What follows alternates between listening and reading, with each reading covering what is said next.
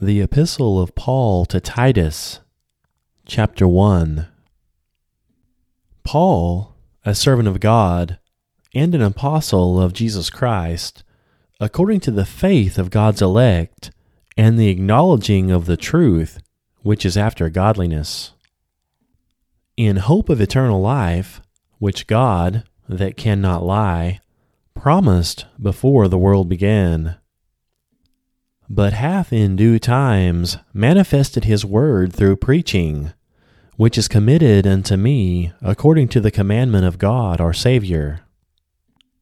To Titus, mine own son after the common faith, grace, mercy, and peace from God the Father and the Lord Jesus Christ our Saviour. For this cause I left thee in Crete, that thou shouldest set in order the things that are wanting and ordain elders in every city, as I had appointed thee. If any be blameless, the husband of one wife, having faithful children, not accused of riot or unruly. For a bishop must be blameless, as the steward of God, not self willed, not soon angry, not given to wine, no striker, not given to filthy lucre but a lover of hospitality, a lover of good men, sober, just, holy, temperate, holding fast the faithful word as he hath been taught, that he may be able by sound doctrine both to exhort and to convince the gainsayers. For there are many unruly and vain talkers and deceivers, especially they of the circumcision whose mouths must be stopped, who subvert whole houses, teaching things which they ought not, for filthy lucre's sake. One of themselves, even a prophet of their own, said, The Cretians are always liars, evil beasts, slow bellies. This witness is true. Wherefore rebuke them sharply, that they may be sound in the faith not giving heed to Jewish fables and commandments of men that turn from the truth. Unto the pure all things are pure, but unto them that are defiled and unbelieving is nothing pure, but even their mind and conscience is defiled.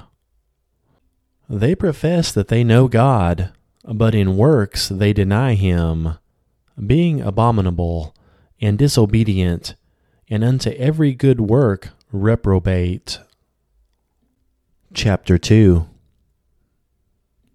But speak thou the things which become sound doctrine, that the aged men be sober, grave, temperate, sound in faith, in charity, in patience.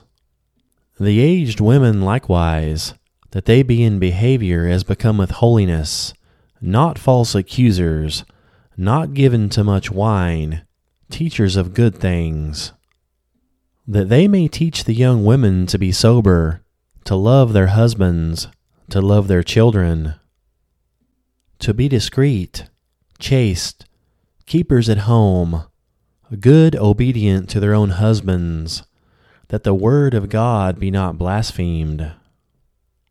Young men likewise exhort to be sober minded. In all things showing thyself a pattern of good works, in doctrine showing uncorruptness, gravity, sincerity, sound speech that cannot be condemned, that he that is of the contrary part may be ashamed, having no evil thing to say to you. Exhort servants to be obedient unto their own masters, and to please them well in all things, not answering again, not purloining, but showing all good fidelity, that they may adorn the doctrine of God our Saviour in all things. For the grace of God that bringeth salvation hath appeared to all men, teaching us that denying ungodliness and worldly lusts, we should live soberly, righteously, and godly in this present world. Looking for that blessed hope and the glorious appearing of the great God and our Savior Jesus Christ, who gave himself for us that he might redeem us from all iniquity and purify unto himself a particular people, zealous of good works. These things speak and exhort and rebuke with all authority. Let no man despise thee. Chapter 3 Put them in mind to be subject to principalities and powers, to obey magistrates, to be ready to every good work, to speak evil of no man, to be no brawlers, but gentle, showing all meekness unto all men. For we ourselves also were sometimes foolish, disobedient, deceived, serving diverse lusts and pleasures living in malice and envy, hateful and hating one another. But after that, the kindness and love of our God, our Saviour, toward man appeared, not by works of righteousness which we have done, but according to his mercy he saved us, by the washing of regeneration and renewing of the Holy Ghost, which he shed on us abundantly through Jesus Christ our Savior. That being justified by His grace, we should be made heirs according to the hope of eternal life. This is a faithful saying, and these things I will that thou affirm constantly, that they which have believed in God might be careful to maintain good works. These things are good and profitable unto men. But avoid foolish questions and genealogies and contentions and strivings about the law, for they are unprofitable and vain. A man that is a heretic after the first and second admonition, reject, knowing that he that is such is subverted and sinneth, being condemned of himself. When shall I send Artemas unto thee, or Tychicus? Be diligent to come unto me, Nicopolis, for I have determined there to winter. Bring Zenas the lawyer and Apollos on their journey diligently, that nothing be wanting unto them.